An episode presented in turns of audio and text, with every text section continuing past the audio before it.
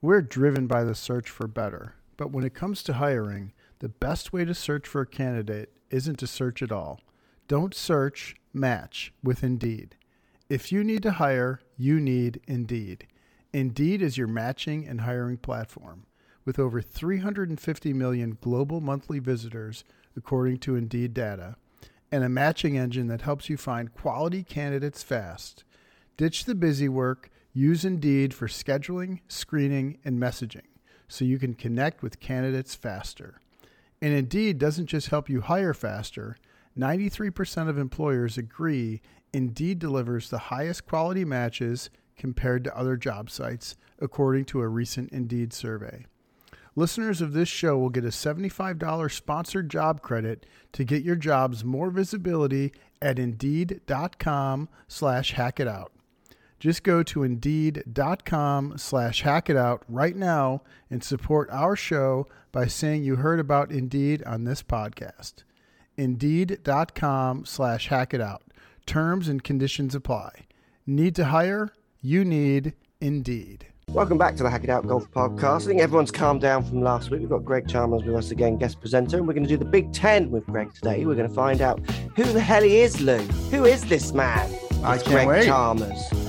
This this golf pro that people talk about. Well, let's find out. We've got some fun questions. Ten questions we're going to fire uh, fire at Greg. Let's see what he's got for us today. Welcome back, Greg. As always, you recovered from last week. A little Uh, bit of a there was- bombshell, wasn't it? There, yeah, welcome to the podcast. Yes, um, it was only my second one, and uh, I did a good job. I thought of just shutting up and listening. So anyway, you did but yeah, well. it was interesting.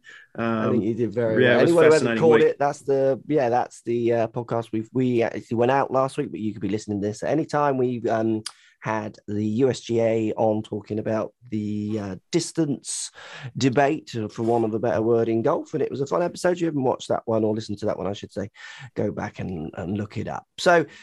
Greg, we're going to fire 10 questions at you today, find out who you are. I'm looking forward to this. I'm going to hit you with your first question. So some of them are longer form and short form answers, but feel free to just tell us whatever you think is the best answer. So, favorite pro to play with is question number one. I guess you've played with some big names and smaller names, but who would be your favorite pro that you've played with, or if you could choose to play with again?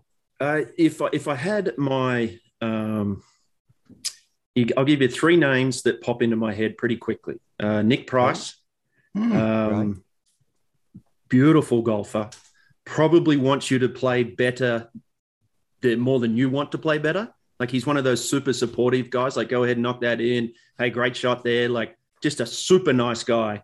Um, I played with him a few years ago at the Honda Classic, and he was, you know, later in his career at that point, he was playing Champions Tour a little bit. Still got phenomenal ball control. Like just drove it down a road. Just needed to be. If he was a little longer, he'd be competitive to this day. You know, he was just one of those guys. Um, just and a lovely man. I really enjoy playing with people like that. Um, Tiger would be on in that group as well, just because of the experience. It, you can't beat it. Uh, the energy and the.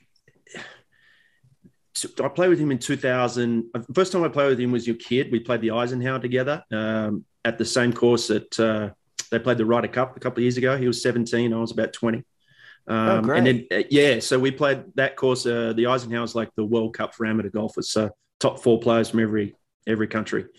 So we I played with him then. We kind of heard about him at that point, and then a few years later, I got I was first alternate Memorial, and I got him the year he won ten times. I think it was 2000. I got him the first two rounds with uh, me and Billy Andrade because Craig Stadler had pulled out, and that was he shot he won that week. He shot 71 65. And I've never seen anything like it when it came to ball striking and ball control. Um, just unbelievable shots in terms of we can all move the ball left to right a long way. He just had the ability to move it two, three yards. Like he hit two shots on the two par threes, the eighth and the 12th holes. Pins were both back right, and he moved, hit them both inside five feet. Water on the right on 12.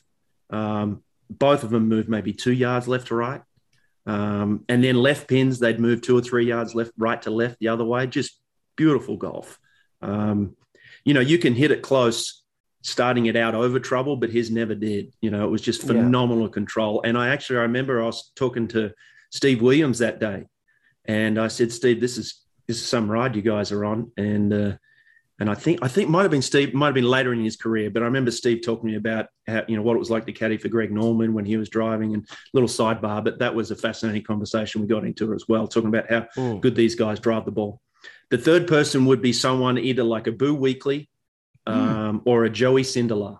Um, Joey Sindelar, yeah, yeah, Joey's yeah, a phenomenal human being. Yeah. Look, there's lots of great guys. I've seen so much great golf um, that I, I, really look for either the quality of the person as much as the in, to, to enjoy the day.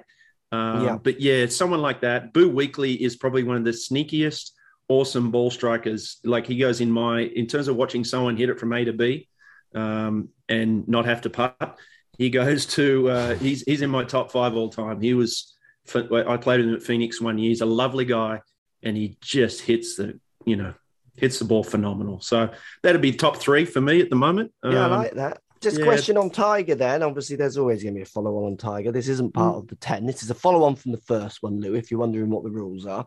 Um, how chatty was Tiger? So at 17, I imagine he wasn't that chatty. He was maybe a little, little bit, because that was his, was that his first year? Was he 17 when he first got on tour? Was that his? Was no, that 17 his? was we are playing the Eisenhower Trophy. We are playing at the, that was the amateur event when he was, ah, okay. that was in 1994. Right. Yes. And then yeah, yeah. he turned pro, and I guess he won the Masters, what, 97, and I didn't see him yeah, again yeah, until yeah, 2000. Okay.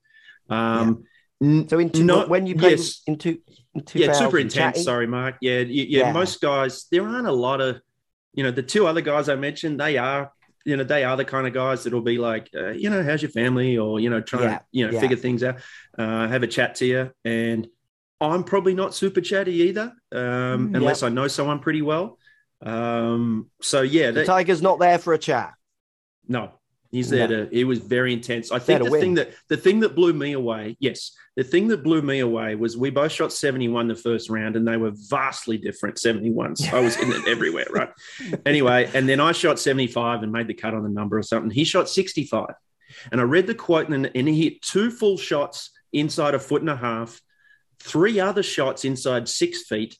Beautiful ball striking. Like I've never seen it. I play with Norman and couples, and I'm like, I've never seen anything like this. Mm. Quote in the paper the next day was something to the effect of, "Yeah, I didn't have my A game, but I'm really pleased with the score." And I'm like, "Holy yeah. this guy's just served up his B game and he's not happy. And I'm like, yeah, we're in trouble. we're yeah, never going to be that good.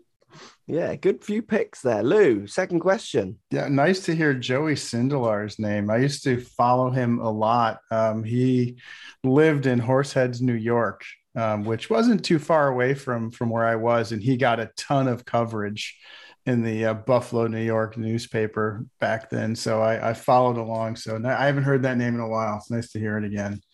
All right, question number two. You may have tipped us off on question number two, but hmm. uh, what is the best round you've ever witnessed in person? That is a toss up between Davis Love shooting five under, standing on his head at Quail Hollow before they changed everything. I think he three putted twice, hit like two or three par fives in two. And I remember he, he shot 67, but he should have shot 63 easily. And yeah. the ball striking was just beautiful again. And I watched and I looked, and the previous year he'd finished 154th or something. I think he was injured or something. But I, I'm like, hang on a second. You can't hit it that good and finish 154th the previous year on the list. So, you know, there's if, if this guy can, anyone can, right? Um, the other round would have been definitely Tigers 65 that I saw. I haven't seen um, I haven't seen a lot of guys. I've seen guys shoot eight under and things like that, and we can all kind of do that. But I haven't played with anyone yet when it's been, to my knowledge, that it's been like, oh wow, I just saw 13 under or something like. I played behind Furyk when he shot 13 under, but not with mm. him. Um, th- was it 58 or whatever he shot at yeah, uh, at River Highlands? Um, yeah, that's. I mean, my lowest round was 11 under. I shot that in the English Open one year, and that was fun to do but yeah, there's uh, you see a lot of good golf, but I'd say that Tiger round in terms of how you should hit the golf ball and how how it should move, um, it was as close to perfection as I've seen. Yeah, it's good. It's always interesting, isn't it? Because and that's a really good way of putting it. It's not always the lowest round, isn't it? I mean, I've not obviously at your uh, standard, but I've played in tournaments where I've come in and shot like two under, thinking that's a pretty good round. I'll be like, you know, maybe leading today, and someone's come in eight under, and I'm thinking, well, I wouldn't have shot eight under if I gave myself all those ones I would have given myself when I play my holes back. Like, how have they done that? And sometimes, obviously, you you've named a couple of rounds there where they're just doing something. You're thinking, like, how that that's amazing how they're making that happen today. Just the I'm, like, control, I'm not bad. Like, I'm a good player, Right. but that's like good. I, you know, Uh, I look is- for I look for sound, and oh, I Yeah. listen for sound, and I look for the ball control, and I look because I know, like I've I'm a left to right ball flight guy, so a left pin it starts out over the garbage and turns back into towards the pin if I'm feeling good, and or it hits in the middle of the green if I'm not feeling good. But these guys that can start it comfortably and move at small amounts right to left and left to right. Norman was very similar. His was more of a very straight ball flight. Olazabal with his irons was unbelievable. There was a lot of guys who fall into that category of just on their day, just wonderful ball control. And it's, it, you know, I, I love the game. So I have a real appreciation when you can do it at that level. Like it, it's a super high level and, and, uh, and it's fun to watch. Hey, it's Kaley Cuoco for Priceline. Ready to go to your happy place for a happy price? Well, why didn't you say so? Just download the Priceline app right now and save up to 60% on hotels. So, whether it's Cousin Kevin's Kazoo concert in Kansas City, go Kevin, or Becky's Bachelorette Bash in Bermuda, you never have to miss a trip ever again. So, download the Priceline app today. Your savings are waiting. Go to your happy place for a happy price. Go to your happy price, Priceline. I'd Yeah, be I'd be curious to see how impressed you would be watching me put an 81 on the board, um, looking at my swing and thinking, I'm surprised this guy can get the ball airborne, and he just put a solid 81 on the card. Lou, when you when you see a gazelle run across the savannah, mate, it's it's incomparable. You can't possibly unsee it. It'd, it'd be fun to watch. I can't wait. All right. Third question then. We're going to go with favorite venue. What's your favorite venue? It could be one of the famous ones. It might be, you know, I know the Hmm. waste management's a pretty amazing event. I don't know if Mm, people no. call it their favorite venue at all, but Mm, do you know what I mean? There's different horses for courses. What would be one of your favorite venues? It's not the waste management. Um, that is fun for one week. That's the only time I've also been told that I've got a fat ass. I'm a hold a, I hold a 30 putt, uh, I hold, sorry, a 10 foot putt for birdie. Guy yelled out, too bad, nice putt, too bad you've got a fat ass.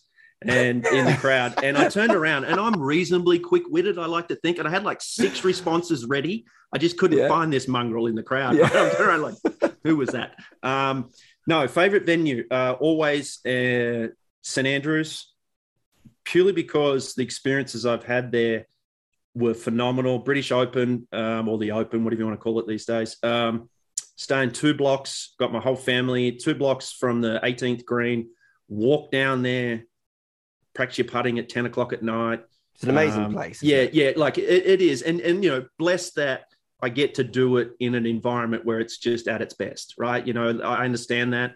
Uh, but it is an incredible place. Um, I probably didn't appreciate it as much the first time I was there. I grew to appreciate it more as the more I went.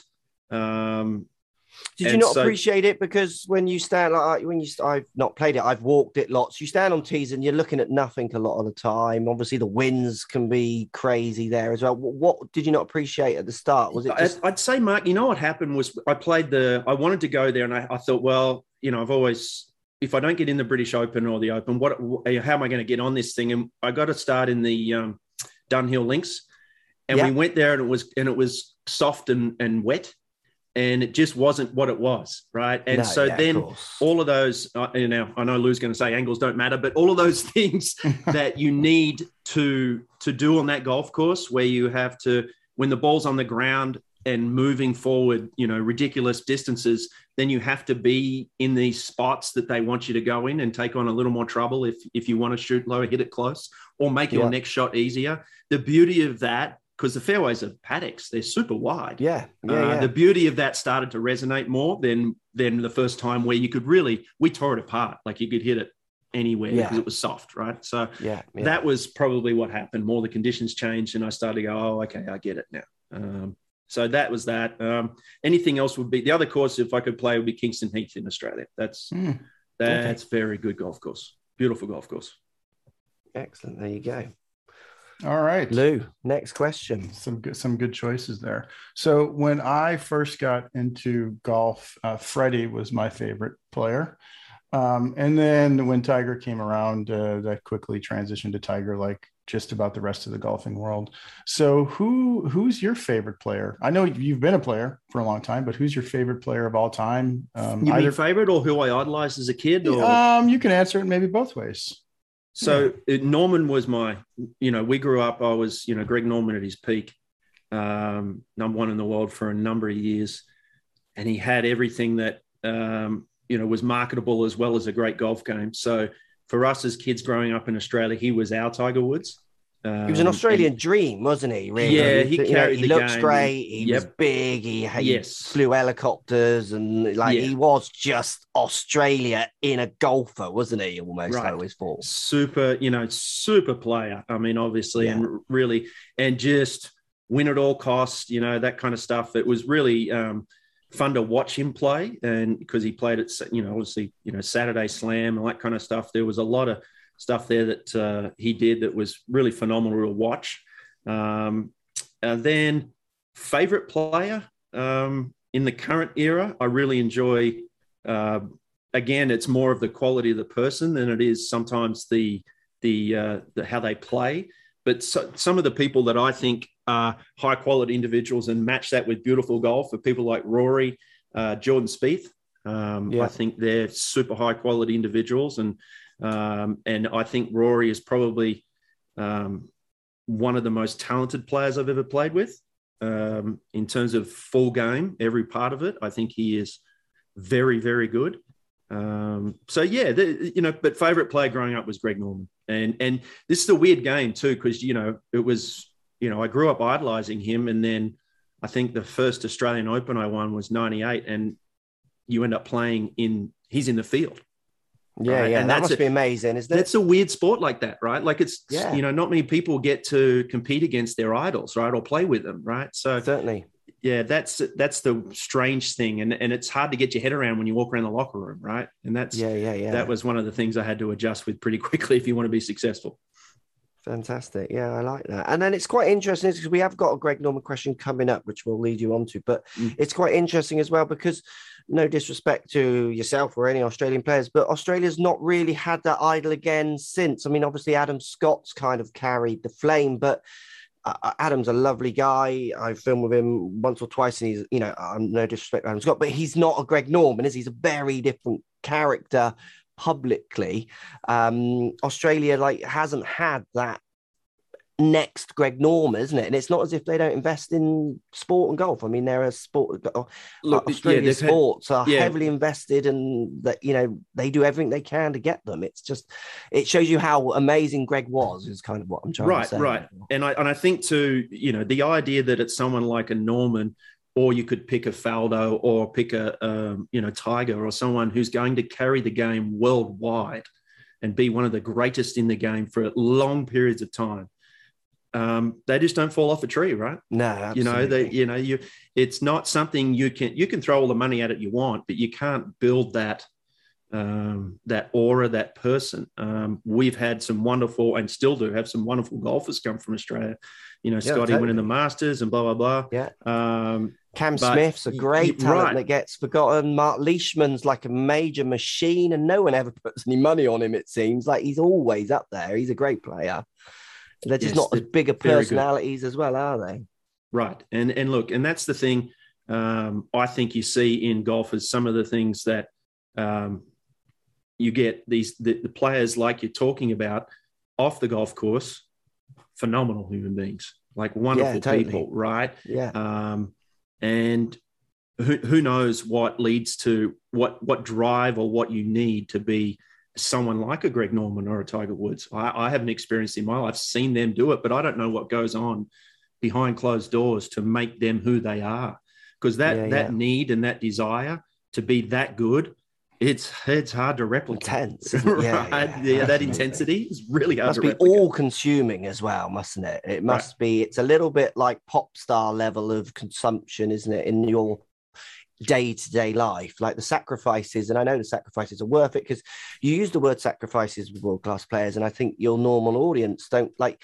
It's such a negative word. Like if you want to look at sacrifices, we all make sacrifices in the real world, but they're making massive sacrifices as well. The rewards are big, but you know they're not maybe going out clubbing every night or like you know they're just working so much harder than we actually see sometimes to sustain not only play but to to have a life in the media world like they have is a different challenge in itself isn't it one that we see I'm- premiership footballers fall down on constantly you know they're just ordinary kids great at football loads of money and all of a sudden their lives can't deal with it and they're in the papers for the wrong reasons kind of stuff like you've got to be able to handle so many different levels haven't you Right. And I'm always, uh, yes. And you're right about the media side of it. I, I'm somewhat thankful in a way, and it's going to sound crazy, but yeah when I finish a bad day, I go home.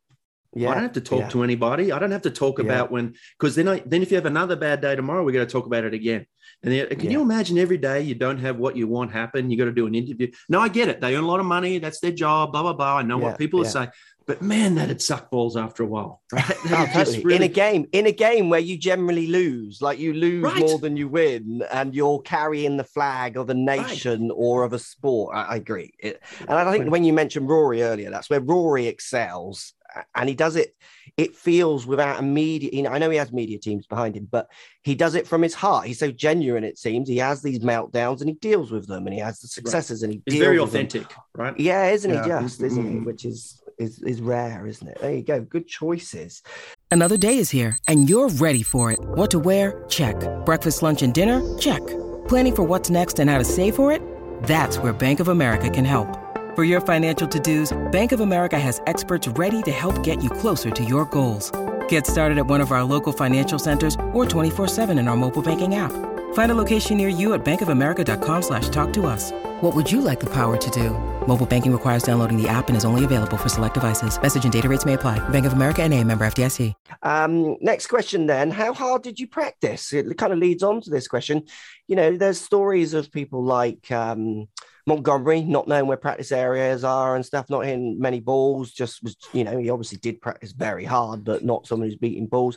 Vijay Singh practicing really hard. Uh, How hard did you practice as a Uh, when I was younger, um, extremely hard. So I, I uh, the way it works in Australia, we don't have college programs for sport. So basically, I finished high school, and my grades for high school last five years. Right, so I had a five-year window, and I went to my dad. I actually did one day at college. I went to university, and they said, "Look, we need you to be here 27 hours. We're going to do this." And I'm like, you know, what? Uh, this ain't it. I- I went home to dad that night, and I said, "Dad, I want to try and play golf." And dad said, uh, okay, I'll support you. Um, and I was lucky he could do that. Uh, you just got to treat it like a job. And so I set up a schedule basically. Uh, Mondays were off. I didn't drink until, you know, a little later in life than most people. I really wasn't a big drinker. Um, Yeah. So I set up practice, and my goal in summer was to be there at uh, sort of 6.30 in the morning. I was uh, there's a guy uh, you would probably know Brett Rumford played in Europe, and Yeah, Brett and I I, tra- we worked yeah. at the same place. Uh, we and I would do long game in the morning, which was uh, anywhere from sort of six thirty till eleven thirty, uh, hitting balls, usually around three hundred balls. And then my coach was at for that facility. We didn't do a lot of coaching, to be honest. Uh, Hmm. I didn't really get a lot of lessons. It was more he was a field based coach, you know, ball flight based stuff. It wasn't a lot of technical advice. It was more rhythm Yeah. and balance stuff. Yeah. Worked great for me. And then I'd have lunch and I go to my other my club I was a member at, and I'd do a couple hours of putting, play nine holes, chip, and try and get home. In the winter, it was dark till dark, and in the summer, it was um, you know six thirty till seven or something like that.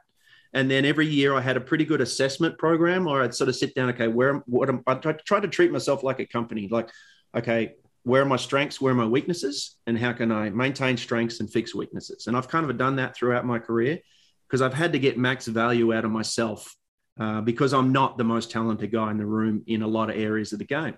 So that's kind of how I looked at it. Um, and and certainly that can help players, you know, as you get into the, you know, you're a million dollar company once you get on the PGA tour. Yeah, so, yeah, yeah. you know, look after your biggest assets, which are your body, right? Look Mhm. after that as much best you can. Um, as I got older, I got a little smarter. I'd say later in my career, um, where it was more about quality than quantity. Um, and so because I've also got you know started to get injured and arthritis, yeah. and you're just old, right? Yeah. So that kind of evolved into that. But certainly early in my career, yes, I was going to outwork you. That was my goal. And Vijay, I, like I wasn't on his level because he's nuts. um, but uh, yeah, there was a real sort of this is my job, and I'm going to treat it like a job. And three years, two and a half years after I um, started practicing, uh, I turned pro and I was off and away. So, how old were you when you started practicing all day, every day? And how good were you at that point? And if you could maybe put it in terms of, uh, you know, ha- your handicap. If, yeah, if sure, that... sure. So what I did, I, I was kind of um, uh, super disciplined. So I, I, my final year, my senior year of high school, I quit golf completely because I knew I'd get these five year windows to five year window to either go back to college if it didn't work out. So I quit golf completely. My handicap went from about plus one out to about two. And so by the end of my senior year, I was probably playing off one to two. Um, and I got back into golf. I started practicing.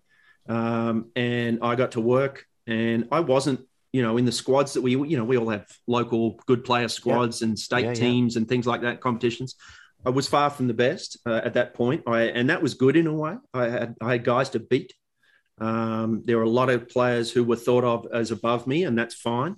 Um, but I tried to be the last guy on the range and the and the first guy there the next morning, and um, and off we went. And so yeah, I think I by the time I turned pro, I was at plus four or five. Um, wow. Go get on. I, yeah, but I you know I you know, at your club, that's nothing. Like to me, if you get that handicap, I agree, but plus what, four or five is still a hell of a achievement. Yeah, like there aren't yeah. many of them in the world. There's more now. And back in the day, you're talking as well. Like plus, when you mentioned you're off plus one, I don't know if you feel the same now. Plus one back when you're talking mm. is probably the equivalent to plus three now. Like the thing I've noticed with yes. the good players I see is that the handicaps have come down in that top echelon. Like, I mean, I remember getting into the English amateur, you have to be off scratch. I don't know what the English amateur um, cut off now, but I imagine it's plus one more uh, if it's not plus 1.5 almost. Right. So plus four or five back then is pretty I think it was about plus four. Yeah. I mean, it was. Um, That's good going. Yeah, it was. Uh, look, and I, I was trying to get after it, right? And I was highly yeah. motivated. Uh, you know, there was yeah. a there was a point there where I was like, you know what, I want to be, I want to be really good at this. I want to do it for a living. So, and I, what I didn't want was to look back and go, you know what, I didn't work hard enough. Right. Yeah, yeah. And I didn't want that feeling. So, and you know, I'm now trying to instill that in my sons a little bit. But anyway, uh, that's another story. Yeah, yeah. Um, yeah. yes, that was it. So you were about Excellent. 18 years old then when you started that journey. Roughly. Yes, correct. Yes, okay. and then did three, two and a half years of that. I won the Australian Amateur uh, when I was. Uh, Who'd you beat in the final? A guy named Matthew Ecop. Um, you wouldn't okay. know him. I beat no. um, the following year. Warren Bennett won it. Uh, Warren played over yeah, the Warren, Europeans. Yeah, yeah. Yes, yeah, yes. So yeah. the following year he won it. He beat me in the semi-final the next year.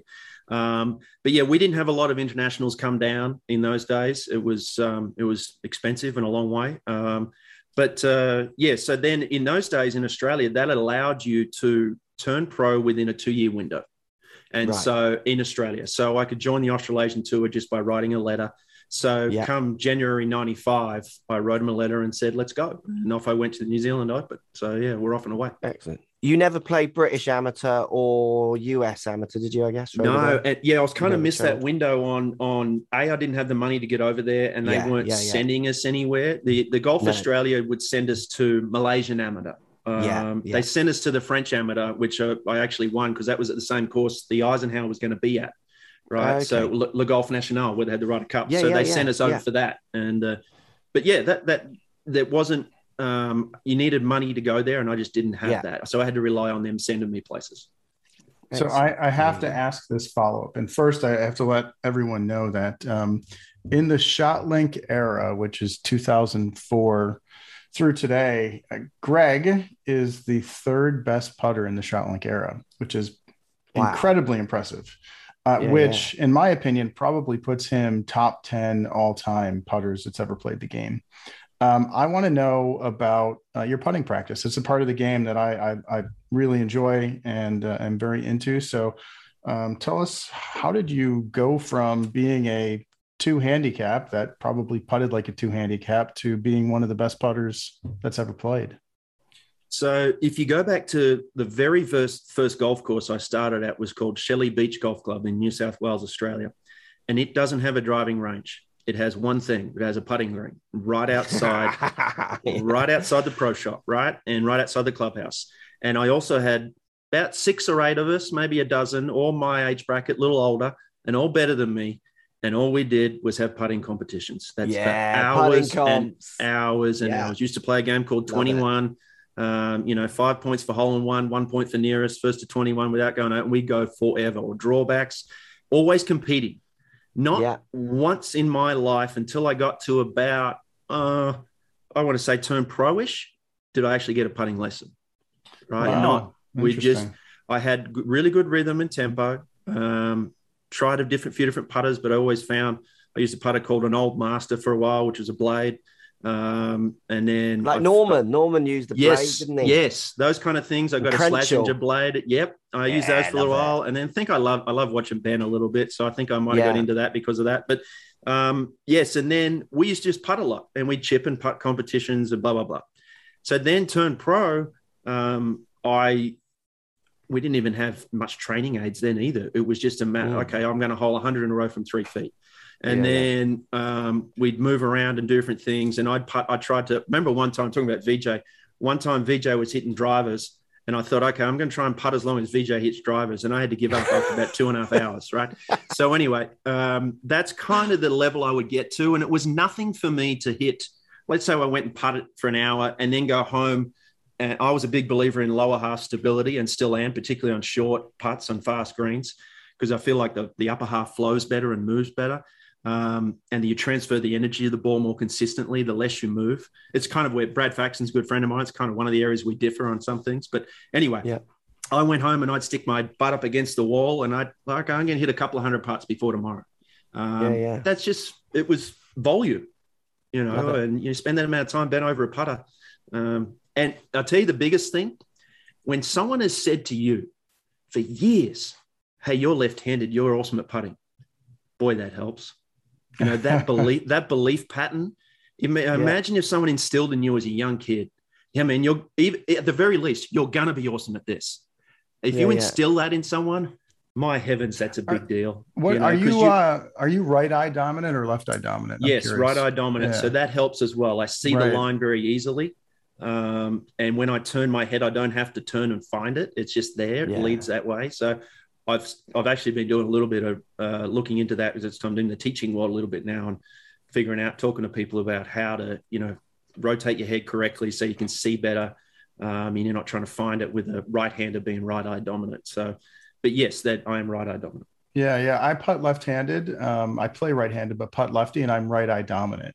And I've always thought that that gave me um, the ability to see the line a little bit better. Yeah, it, there's no there's it, it does feel that way it's hard for me Right. to say in a sense because i haven't experienced the other way i do know if i switch to right-handed apart from my bad technique i don't feel like my head i feel like i have to move it just a few you know a few mils or a few Sure. centimeter further right. to see the way i want to see um, but yeah, there, there's part of it that was just uh, my environment. There was, you know, I'm sure if I had a big, if, if I had the facilities that I am access to now, these big driving ranges, I might have gone to that first.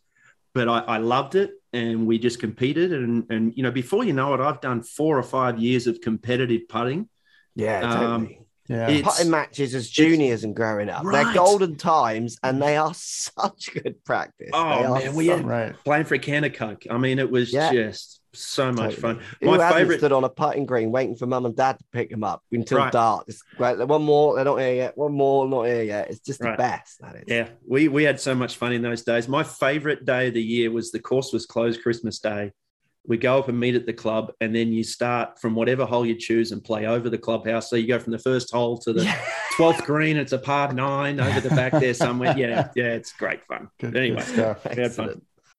When you need mealtime inspiration, it's worth shopping Kroger, where you'll find over 30,000 mouthwatering choices that excite your inner foodie. And no matter what tasty choice you make, you'll enjoy our everyday low prices, plus extra ways to save, like digital coupons worth over $600 each week. You can also save up to $1 off per gallon at the pump with fuel points. More savings and more inspiring flavors make shopping Kroger worth it every time. Kroger, fresh for everyone. Fuel restrictions apply.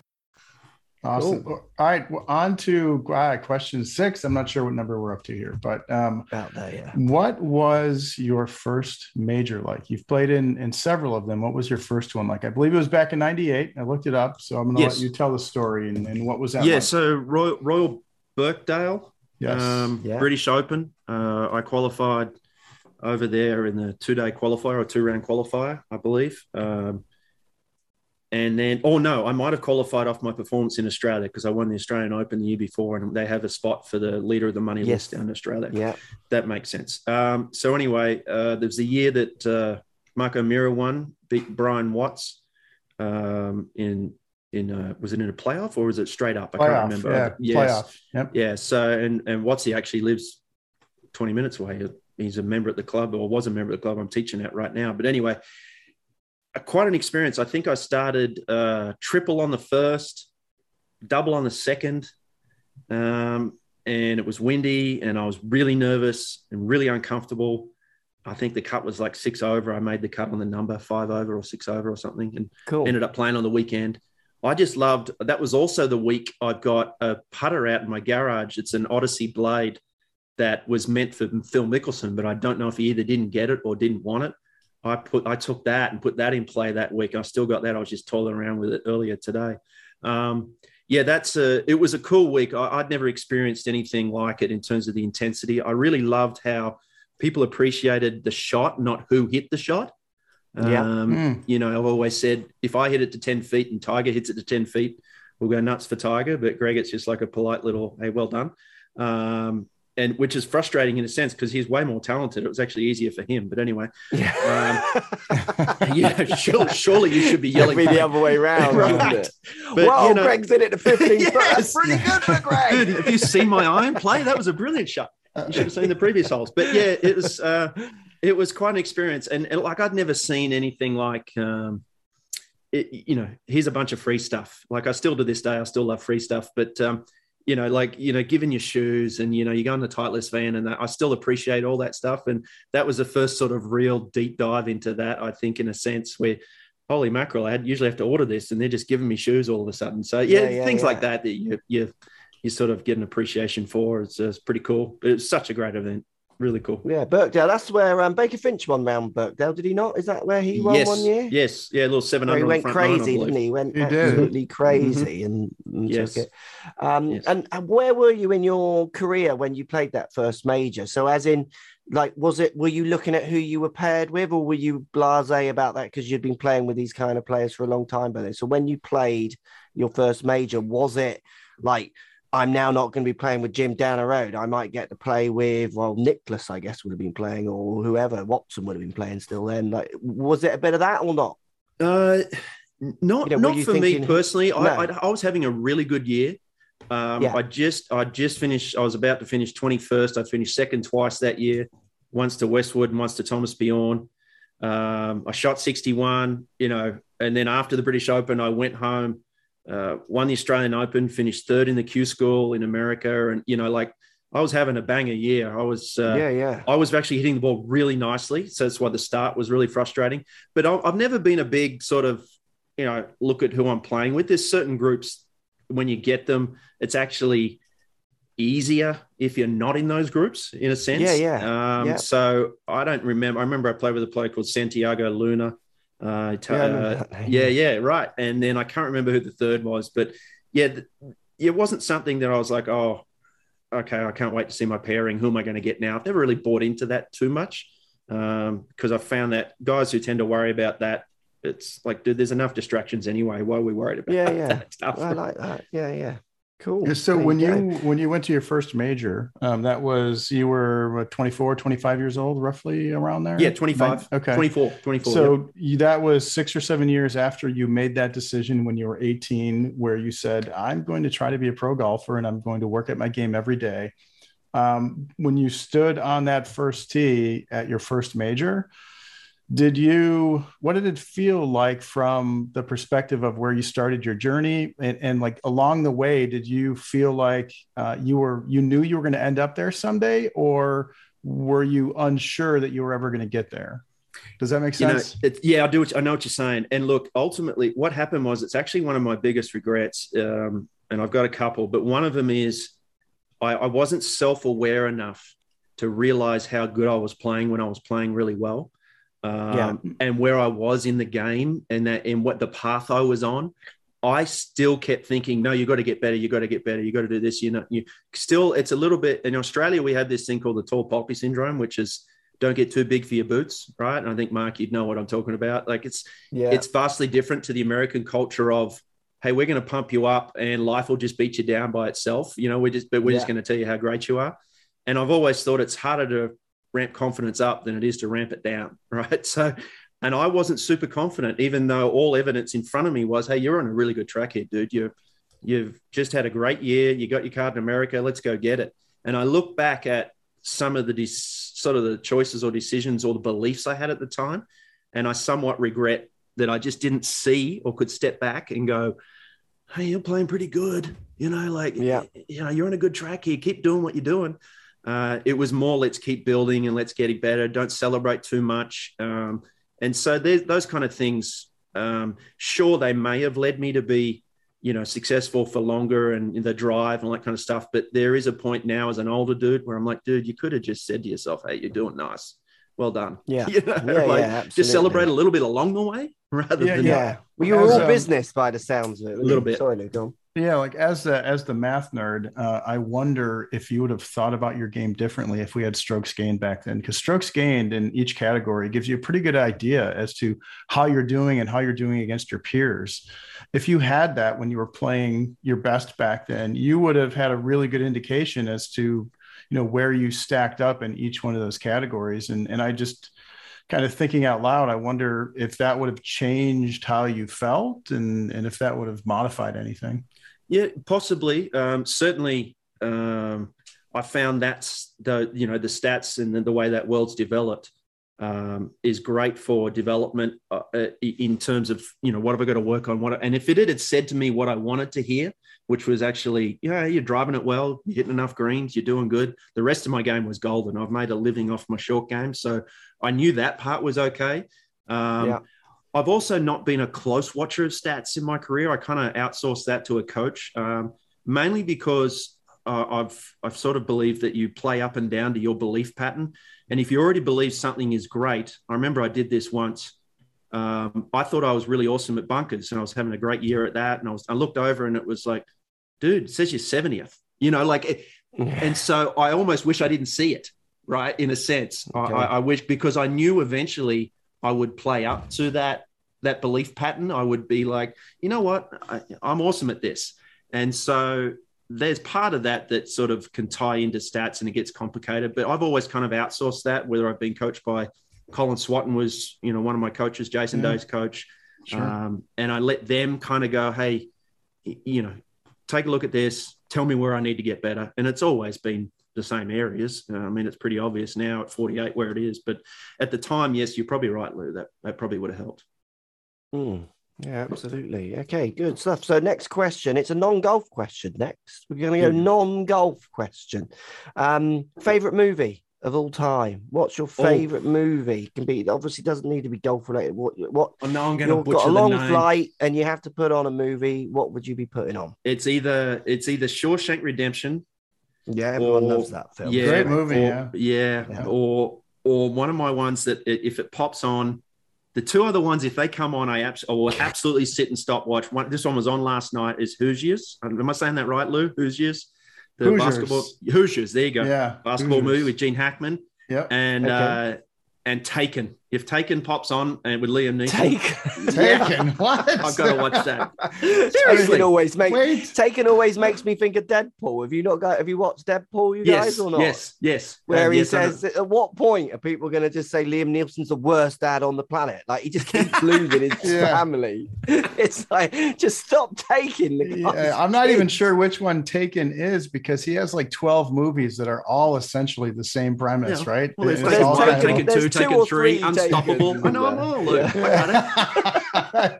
I love it. Uh, well, the other two are great. So those are really good choices. Um, I'm going to pin you into the corner on on golf movies. So you picked favorite movie, any any genre. What what about golf? Oh, favorite golf movie? Yeah. Oh, I'm not one of those guys that can quote Caddyshack left and right like people do. Um, I did enjoy it at the time. Um, I do look back Caddyshack at it. was and- great. Yeah. yeah, I do look back at it and sort of go, uh, um, okay, you know, um, it wasn't, it wasn't, it's, uh, it's got bits in it that I'm like, yeah, okay, all right. But the recent one that um, I wish was a, was Tin Cup that I wish was a little more realistic. Uh, when he sucked a three wood back, that was a bit like, come on now.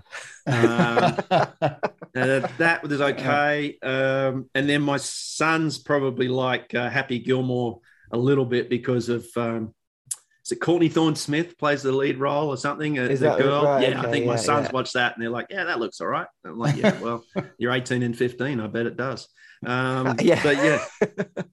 So, Happy yeah, Gilmore's an amazing crossover film. Like my kids have watched Happy Gilmore and love it, and it's not because Right. it's golf related, because it is. It's just it is a fantastic crossover. Like it's golf, but it appeals to so much more.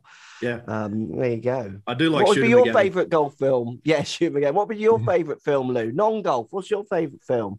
oh, non-golf. Um, that's a yeah, good I, w- I wouldn't have Yeah. a clue. I will just go a I little would, sidebar. you know, I, I would probably say Pulp Fiction. Um, that's Pulp Fiction is, film. yeah, it's probably my favorite film of all time. I, I've seen that countless times, so love that one. Go get Um, the GIMP. Yeah. and you know the other one too that I really like by Tarantino is Reservoir Dogs. If you've seen that one, Oh, I- yeah. I, really Yeah, enjoy yeah. that one as well. So, Yeah. uh, but golf related, um, I would say it's uh, Tin Cup, and then Caddyshack, and and then any other movie, any other golf movie, and then Happy Gilmore. That's my really? that is my ranking for golf movies. there you go. All right, Yes. we're on to the next one, Mark. I think you uh, you are Yeah, up. it's your one. Is it me? Is no? I just I asked what's the best oh no, movie. yeah, all right. It's I think you, may have you may have let the cat out of the bag on this already. Um, lowest score ever, um, and maybe we can do that two ways. So one in tournament play, and I think you may have mentioned it earlier. But what about non-tournament play? Just out playing with with friends. What what's lowest score ever? I rarely go low playing with friends um, because I don't care. And I really enjoy my social golf not having to try. Um, I really don't want to play for a lot of money. I'm happy to throw in 50 bucks or give you a 100. I don't care if I lose. I want the intensity to be like super low. And if I hit it offline, I'm not even going to look for it. Like I, I, just don't care when I play social golf. It's more about um, the experience. I have a really good fun time. My buddy's 50th. We played a game. Have you ever played Critters? So no, what's that? Yeah. Oh, mate. So we go by. I go by six plush fluffy toys, right? And you have you have an you have a gorilla that represents trees or a monkey. You have um, a snake for a three putt, a fish for water, and a camel for sand, and you uh, you put money value onto those things. And when you do those things, you, Ah. You've got to carry the plushie toy on you while you play. And every three, six, or nine holes, you assess who has what, and now you've got to put that money in the kitty, right? So, Mm. Ah, so if you three putt the first, you've got to carry the snake until someone else three putts, and off we go, right? Um, so we had fun doing that because I think one point one of my buddies is not very good. I had a sloth for a cold top. I think he had like six plushies attached to him. He could barely move, right? But basically, that's it. That's one of my fun little sidebar gamble games that we have a bit of fun with. But um, lowest round, yeah, 61 English Open. I had a chance to shoot 50. what course? Where was that? That was, I can't even remember, Lee Westwood won. Fulford Heath. It's a good question. Par five, short par four finish. Um, I can't remember. Par five down the hill, short par four back up the hill. It wasn't Slaley Hall. What year that's was really it? hard. What what year was it? That would have been 98. 98. Let me see if I can look it Yeah, up. 99. 98. Yeah, 98, I believe. English. I think Lee Westwood won it and he beat me. I played with him. I shot uh, 61 on He Saturday. wins everything, doesn't he? Yeah. And uh, 61. Whew. I'd love to know where it was because I had a five footer to go 12 under on the 17th and I missed it. And then I had a driver, three wood wedge to the last hole. So it was a chance to shoot 59 there, but I think I shot seven or eight under on the front nine. Just played out of my Wow. mind. Couldn't Yeah, do yeah, yeah. anything wrong. It didn't matter where I hit it, I was going to hit it close. Um, it was a crazy day. Every round has an energy to it, kind of thing. And the energy that day was really good Um, you know, because just every time it something could go wrong, it just didn't, and something went right all the time. So it was a what, crazy good day. I can't find where the English Open was that year. Might It's have been funny, isn't something it? Else. It was something. It might have been a different event, but it was in England for sure. Yeah. so on Yeah, that yeah, topic, do you hold any course records? Got a bit of a bug to pick there, actually. Oh, I love it. Let's dig. I, Let's dig. I every year, the farmers insurance at Torrey Pines comes on. Yeah. I shot 63 there just after they redid the course. It's right around, I was running dead last. I'm hit off with Steve Elkington off the 10th tee. I went out and I had 20 putts, one chip in for bogey, birdied six, seven, eight, nine to shoot 63 on the new South course, right? Mhm. It's a South course, right? Isn't it? Yeah. Yeah. Um, where they're about to hold the US Open following, you know, six months later or nine months, whatever, a few months later. And to this day, whenever they post the PGA Tour, they'll put Tiger's record up that he's on the easier version of it previously. And I'm, I'm, I'm always like, I'm going to tweet. I'm going to, can you, like, he's got everything else. Just give me the course record and I'll be happy. But they keep putting up someone else has shot the course record when that's my only course record, basically. Um, so, yeah, I Oh, shot that's- 63 with 20 putts. Well, as our partner in crime now on this podcast, Mark and I are going to, uh, on your behalf, we're, we're going to spread that word when they play at Torrey next time. And we'll let the world know that you are the true and only There's record speedy holder. justice. Right. Yes. I We do. I need- tell the following year, because you know, like I said, I had 20 putts and a chip in. The following year, I went back and a marshal came up to me in a practice round, and he goes, "Man, I saw that round last year. That was so great." He said, "Gee, if you only made some more putts." And I'm like, "Dude, I only missed like two. So, how many do you want me to make?" Yeah, yeah. Yeah, so yeah. who's got who's got the record? Tiger something? Tiger so who? Tiger shot. I think Tiger shot the same score. yeah, right. Yeah, Tiger who? Yeah, exactly. Yeah, that's the way to start any conversation. Yeah, Yeah. who's got the Well, I thought Yeah. I thought because he Tiger obviously had his press conference the week we're recording this thing, and I thought that was actually going to be about this incident, but apparently he, he talked about his leg or something. Yeah. I, I was a bit confused. I was Yeah. like, I was going to message like what- I thought we were going to actually put Greg, you know, put this Yep. bug to bear for Greg, and you've gone talking about your leg. Yep. Like, what's going on? The worst thing is the PGA Tour will tweet that out. You wait, you wait. Southern Farm, Farmer, Farmers Insurance will come around. The tour will tweet it out, and I'm like, dude, I'm a member as well. Like, give me the course record for heaven's sake. But anyway, We got we have your back on this one, Greg. Thank you. We're gonna- Yeah. Thank you. help I out. we listen. need to start an If we- online. We, need to start an online campaign. a campaign. Reinstate Greg's. Mark, how about a. GoFundMe or a wristband Go- or something? Yeah, That'd but I don't great. think we need to collect money for it. I think we just need support. Uh, I love it. Go fund me. You need to go and win more tournaments, bruh. That's, it's a, you're, you're talking about a Yeah. different thing. You're right. Right. Okay, I got you. I. Um, well, this is now, as I understand it, Lou, this might now turn into the Big Ten because you've asked a question that I thought we weren't going to ask. So I'm going to ask the next question, Oh. and we've got two more after that. But my, my next question is, what is your first? What was your first round at Augusta like? Augusta, obviously, a place everyone wants to talk about. I think Oh, there's a story about your tee shot of Oh, which you'll tell us. Um, but just so it's kind of a two part question. What was it like? You know, your 1st Mhm. time there. Uh, for lots of people, they tell stories of it is special. And the, I know there was an incident, I think, off the first tee. Tell us a bit Mhm. about your first time at Augusta. Yeah, so first time and only time. Uh, I'd finished 2000. I'd finished fourth in the USPGA. Uh, that Bob May and uh, Tiger went head to head in. Um, so that got me in 2001. So 2001. I uh, I roll in there um, Sunday afternoon. We rented a house. I think it's about four thousand dollars or something. They, they're probably a Yeah. lot more now.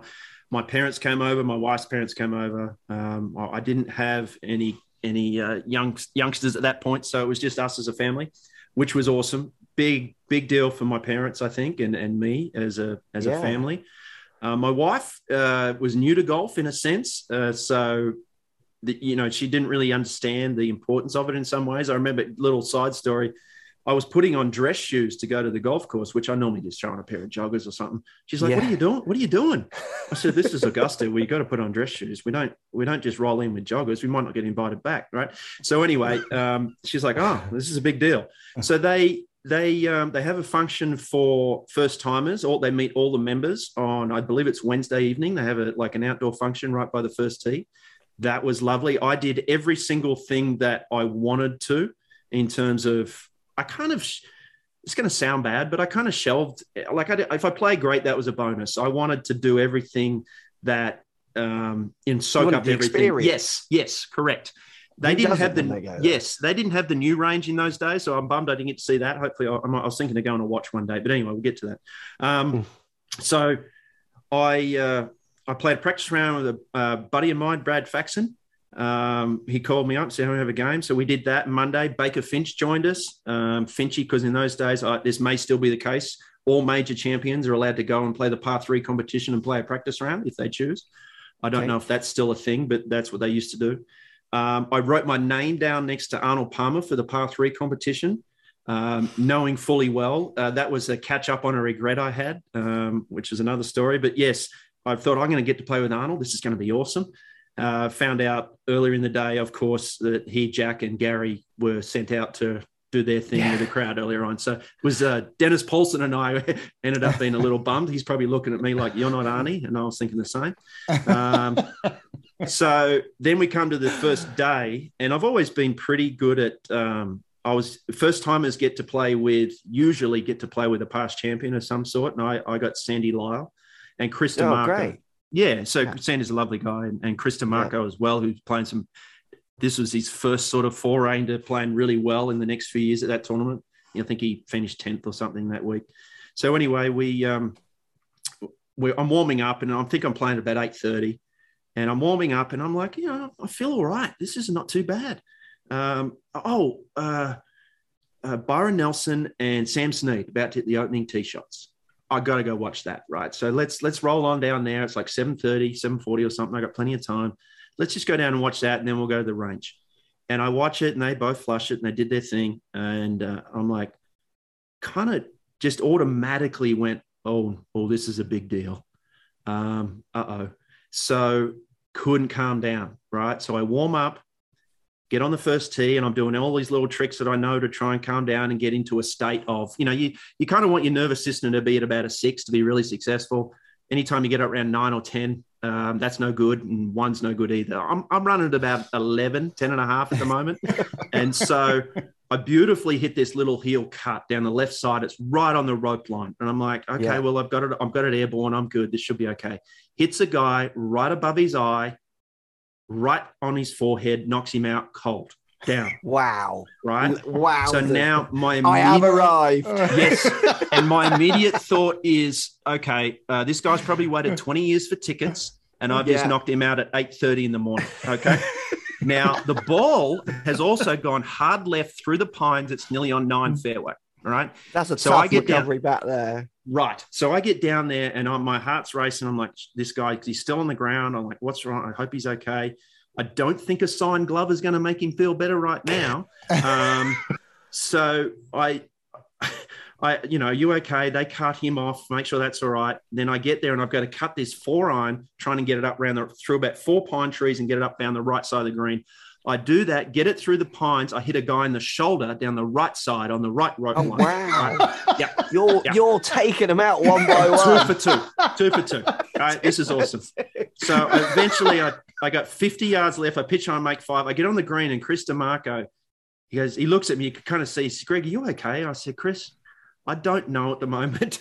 I am, I'm pretty messed up, right? But how about this? This is where Augusta are brilliant, right? Because I finished my round. I said, look, I got to check on this guy. They have his phone number.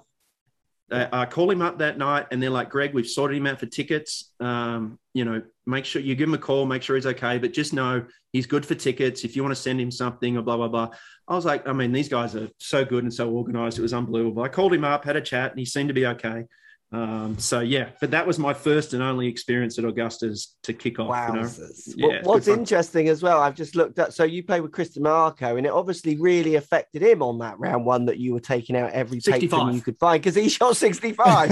Right. He obviously, you Yeah. obviously put him to rest. Really, like you settled his nerves. Greg will be the guy who hits people. I'm just going to be the one in play today. It's you know what? You know what was interesting, Mark. It- yeah, you know what was interesting. I was, you know, two or three over early, and, and then I started to play okay. But you buy into as a rookie, you buy into a lot of the folklore, and if it was just a regular tour event, it really wasn't like super firm. It was actually gettable that day. And and I was and I hit some shots and I'm like, dude, you could have just fired at that pin. What are you doing? Right. But you buy into the no, you can't hit it there, or no, so and so hit it there, you can't go there. And so sometimes that golf course, it's certainly the, that day, you could have just taught, you could have just had at it, right? It wasn't Yeah. super firm and fast and it wasn't nasty. And so Yeah. that was, and that was also pre lengthening everything. So it was actually quite good. And because that's how Chris played it. He just went out and played golf Yeah. And he served up 65. you know, He must yeah. have been leading after day one. There, I think he was, Not yeah. close to. Yeah, That's yeah, impressive. Um, just, just out of interest, just on the Masters thing, did you go in the clubhouse? Were you? Did you hang out in the clubhouse? You know, I, I went in, yeah. So we kind of tried to sneak in family a little bit. So you're allowed, you get these eight passes, Yeah, yeah. um, and that's all you get. And so we kind of kind of rotate, cheat the system a little bit, get people in to look around. Uh. I think I was sharing a locker with, it might have been Michael Campbell. Um, Mm. You know, like you, you you share a locker with you know someone else. So um, yeah, I kind of spend. If you weren't, it was such a hard week to figure out. Well, where do I go and hang out now? yeah, yeah, you know, yeah. like I don't Yeah. want to leave, but I still want to be have enough energy to play well. One of the most fun things I did, they had a rain delay on Tuesday, and everyone after the rain delay, we didn't get on the golf course till about eleven o'clock. And everyone after the rain delay, they're kind of going to roll out on the first tee. And I said to my caddy, let's roll down the back nine. So we go play the back nine, and I'm by myself. Now there's all these people on 11 and 12 tee who've been waiting for four hours for somebody to hit a shot. And I get yeah. on the 12th tee and I hit one shot and I start to walk away. And this guy, no, you've got to hit another one. Because we want to watch goals. yeah we got to watch something and i'm like okay um, but yeah it was there was so many it was one of those places where look I, I can't lead the golf course but i have to lead the golf course you know so yeah, yeah. um, really envious of guys who get to go there year in and year out you know and i know they appreciate it but man what a thrill what a thrill yeah, great. Have stuff. What a you- uh, story? Have you had any other rounds in your career where you've bloodied at least two spectators? I try not to, mate. Honestly, honestly, I, I just uh, it's not my favorite thing. I will say I carry it about 270 to 280 in those days. Don't stand there. Yeah. Yeah. Um, like just don't. Um, you know, in those days too, he was pretty unlucky because I usually hook it, and uh, that hurts a lot more. Um, I'm pretty unlucky to get on the left side because I didn't hit many down the left in those days. But uh, I don't think Yes. people go up the left of first anymore. I don't think. no, I- no, probably do- not. You're right. I'm pretty sure they don't because I've been there to watch a few times and we I've watched on nine and you cross nine, so you can go like and you go three quarters of the start across through the bottom of the you know the dip of the first, and then you walk up round the right. You can't walk up there because you well you can't because you can't get the other side of the ninth tee. I know that for definite. Right. So Right. yeah, Yeah. that's probably why. so that's just You're something that, that um, u- us the, you know, the Course all the uh, designed by Greg Chalmers.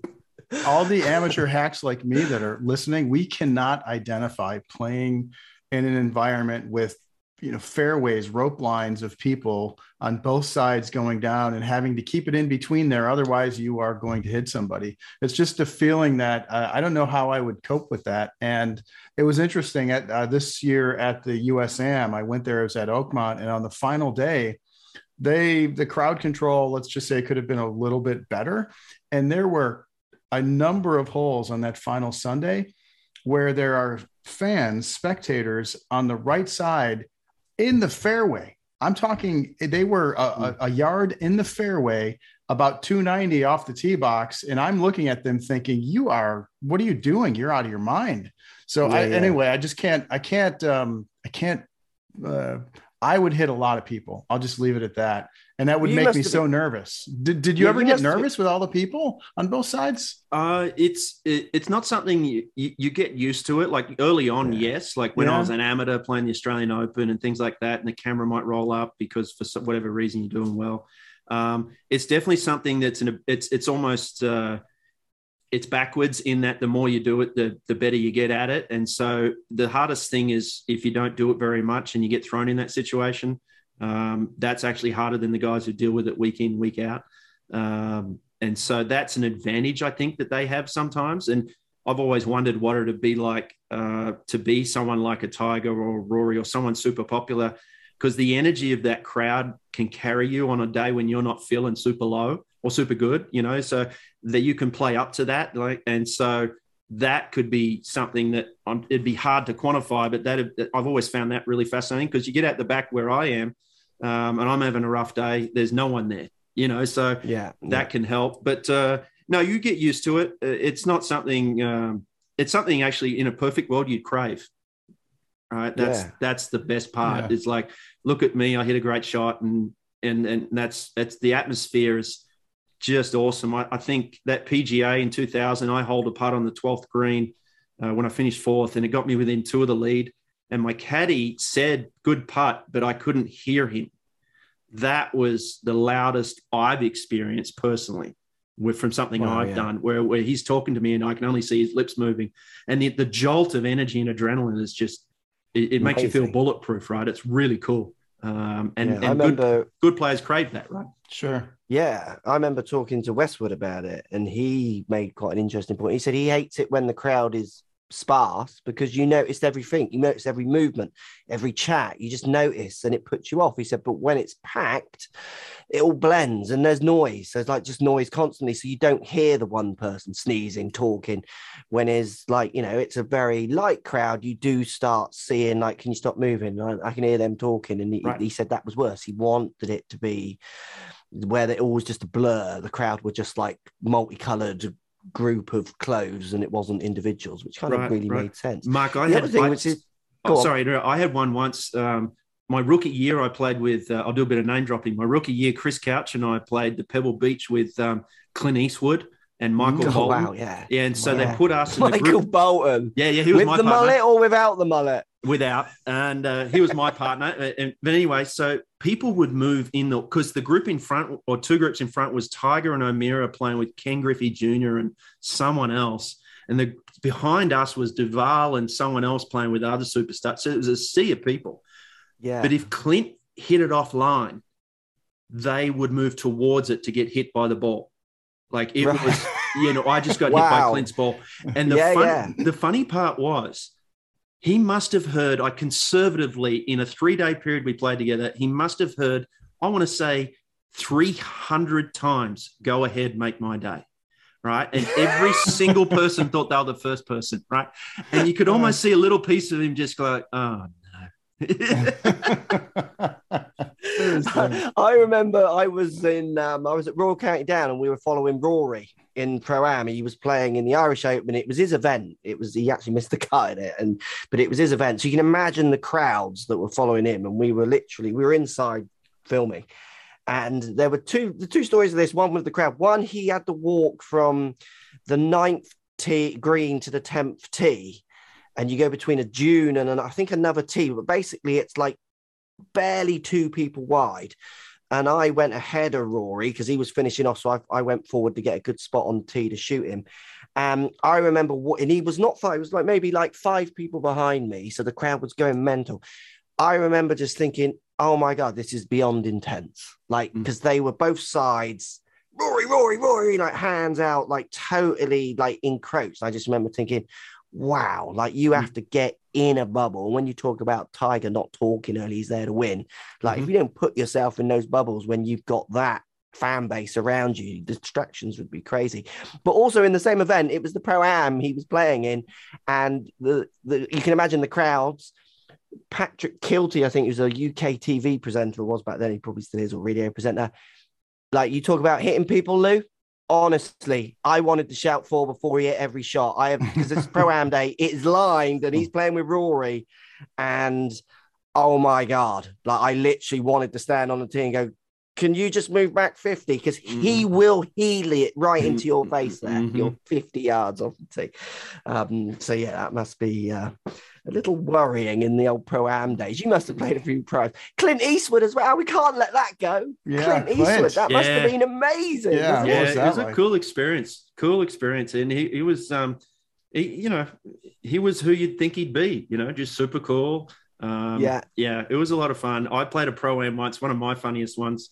There's a guy I'm playing with, not not a famous guy, but anyway, and they had this hole in one prize. It was a car, and it was supplied by him. He was the car dealer, and it was the tee, the tee was up high, and then the, the car was sitting on the next tee down, so you couldn't hit this. You'd have to hit it under the ground, unless of course you do what he did, which is hit it in the tree to the side and bounce right back onto the hood of the car and put a massive dent right in the middle of it. Right. I was like, all right, Uh, It's not getting that brilliant. car. And he goes, oh, That's great. Insure the hole in one and insure the car. right, right, right. Yeah, good fun. Good stuff. So we got two questions, but we've only got one left, Lou, because you we used, got one left. uh, yeah. yeah, so because you used one on a question that we agreed we weren't going to ask. Yeah, no, I- this is our no. first Big Ten. We're learning as we go. So the two questions our biggest regret or best Greg Norman story. I want to know the best Greg Norman story. Or do what? What you choose? Which one you want to answer? Oh, look, they're, they're both quick story in a sense. Like biggest regret, my biggest regret in a s- in one of my biggest regrets was I won the French Amateur in '94, and those days you got to play the Lancôme Trophy, right? Which was a 63 man, really exclusive event at Saint Nom Le Bretèche, right, out of Versailles. So European Tour event. I roll into uh, the airport at five in the morning. I'm on the first tee by eight o'clock Monday morning, right? I'm staying on the 17th tee in a lady's house as a billet. And uh, I roll down to the first. There's it's the 25th anniversary of this golf tournament. And there's one guy on the tee, no one else, and it's Arnold Palmer, right? So wow. I didn't have the balls to ask him for a game of golf. You know, I'm, I'm 19, 20 years old. I basically I played that round. I didn't putt once. I just ran to the tee, watch him hit his tee shot. I picked my ball up, ran to the tee, watch it, and you could almost see him sort of going, uh, "You need to have, you know, you need to get some balls here and ask me to play." I think, you know, yeah. so that was one I'd like. That was when, and when we, you know, we talked earlier about signing on to play with Arnold Palmer in the past. I'm like, okay, that'll fix that. I finally get to play with Arnold, and no, I didn't. So he, it, that was that was a regret. I wish I had the courage to do that at the time. Um, I ended up playing two rounds with Lee Trevino that week. I went to a function that week. Arnold did a two minute speech fully in French. I didn't know he knew French or if he just practiced. Yeah, it was Wow. a wild week. It was a really cool event. Um, but anyway, uh, the Greg Norman story. It, this was uh, Greg was my hero. Sorry, or- sorry. Just before we Yeah, go, go. to Greg Norman, I want to give context to the because I remember the Lancôme Trophy, and lots of people won't. I just because you probably not heard of it, have you, Lou? The Lancôme Trophy? No, I haven't. Yeah. So you got Arnold Palmer. These are the winners, right? Billy Casper, Gary Player, Seve, uh, Lee Trevino, Johnny Miller, Lee Trevino, David Graham won it twice. Seve, Lyle, Price, Langer, Seve, Woosnam, uh, Ballesteros again, uh, Frank Nobilo, Mark Roe, Ian Woosnam, Singh, Montgomerie, Parnevik, O'Meara. Like serious tournament, isn't it? That I remember that one. That great was, golf uh, tournament. last year paid 2003. It's a shame, Yeah, isn't it? it was a shame, and, and it was a really, it was like a, amazing winners. it was like their colonial. You know what I mean? Like it was Yeah. that kind of event. You know, just really exclusive and you know, cool event. So you can see that from the winners. Amazing Yeah, names yeah, so- winners there. Sorry, Greg Um, Norman story. Go. Oh yeah, so that's the um, you know the first time in my life I, I was intimidated, like truly intimidated. Um, I'm playing with the it's the South Australian Open. I'm a rookie pro, 1996, I think. Been pro from 95, been a pro a year, maybe at Mess.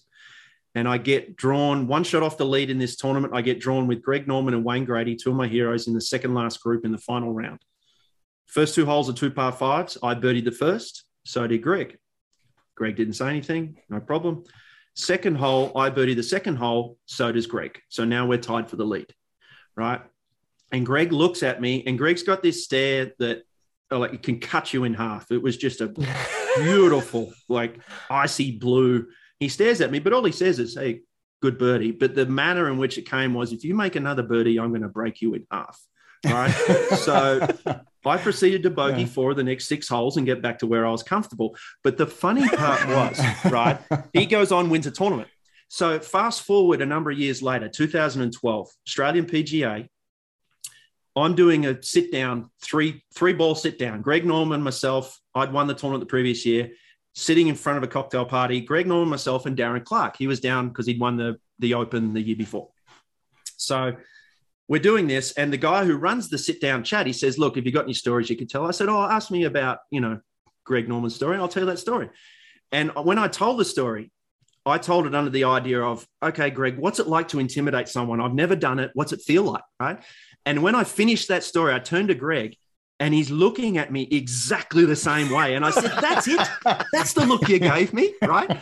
And, and thankfully, Darren Clarke down the end, he goes, Greg, I've intimidated people and it's effing fantastic. Right. Clarke is so good but yeah, that was that was a good lesson to learn. And uh, I I had I thought to myself afterwards, okay, this is not going to work long term. We'll have to find better ways to deal with that. But yes, it was uh, when you play with your hero and then you, you get those moments. It's uh, it can be a little Special. Yeah, it was. Yeah, it was yeah, so- absolutely. so Great much fun. memories. Yeah. Absolutely. Love it. There you go. Lou, have you got any? I've got a Greg Norman story, Lou. What's your best Greg Norman story? Have you got one? I don't have any Greg Norman You're not the stories, only no. person in this pod without a Greg Norman. Yeah, I story, want to hear your Greg Norman story. My Greg Norman story is odd, and it's it's really odd in my family, but it probably won't translate that well out. But I'll tell you it. So when I had my first, my we we were staying with my wife's parents because the house we we're buying wasn't quite finished, so we stayed my wife's parents. Now I live in Devon. So, uh, Greg, Devon is like the Shire if you watch Lord of the Rings. Like it's the countryside, yeah. Like we've got seaside and countryside, and those small little cities that are barely cities, they're towns my wife's parents live in the countryside of the countryside. So they live on the moors, tiny, tiny little village. So we, we're up there staying in this little village. Um, and my wife's literally due like two days past due date. So she's literally popping with our first. So we go out for a meal one evening, just me and her, to this tinier village than the village that they were in. Literally, this village is a pub and three houses, right? But this pub's quite famous for doing good food. So we go to this pub for food. And I get up to go to the loo. and I had a loo and I walk past Greg Norman. He literally walked straight past me. And I think, I know that's Greg Norman because I'm a golfer. And two things stood out with Greg when he walked past me, which you'll know. His eyes were bluer than blue, as like I've never seen eyes that blue. Like, wow. Like if it wasn't Greg Norman, you would have stared at the guy thinking, cool, your eyes are blue. And he's three times wider than me. You know, like he is like his shoulders. Yeah. So the thing that really stood out again, I, I say, if it wasn't Greg Norman, you would have still looked at this guy thinking, oh my God, that's like a man. Do you know what I mean? Mhm. Like, oh, that's he's like a man's man. So anyway, we have our meal. I go back and sit down after going to the wee, and I said to the, I went up and get a drink, and I go to the barman, that's Greg Norman, isn't it? And he was like, yeah, that that's Greg Norman. He said it's a bit like that at this pub because there's a very like famous hotel like five miles down the road that lots of people go to. So then they go to this pub. I didn't know that at the time. So I, I we go back to we have our meal, finish the meal, and literally that night, my wife gives birth to my first Nice. So basically, whenever she Nice. says Greg Norman, because she saw him as well, it's literally like there's Greg Norman. Like she knows who he is. She's mm. not a golfer because we she literally gave birth to our first on the night that we saw Greg Norman, literally next to a tree in the middle of nowhere on the moors in Devon. It was just so surreal, the whole thing. So there you go. That's my Greg Norman story. It was it's it's boring, but we like it, Lou. It's it's like a family story there. Like It's a- it's a great- inner circle. Yeah, it's, it's a great story. I love it. I, I don't have one to share. I wish I did. No, we'll we'll work on one for you. We'll work on one. Try and get you to yeah. There we go. There. Thank you, Greg. That was brilliant. Really enjoyed that. Thank you, mate. Big Ten. Appreciate it. Thank I you, feel Lou. like we know our co-host, our guest host, a little bit more now. There Uh, you thanks go. for your answers. Thanks, Lou, as always. That was a fun episode, wasn't it? That was fun. It was great to learn more about our new co-host. Yeah, you, absolutely. guys. Thanks for yeah, thank you. Thanks for listening, everybody. Um, let me know if you were to play in the next big PGA Tour event. How many people would you take down? Would you beat Greg's record of two? Or not, let us know in the comments as always. Oh, Leave those stars if you're enjoying the podcast. Leave reviews, let us know how we're doing, and we'll speak to you in the next episode.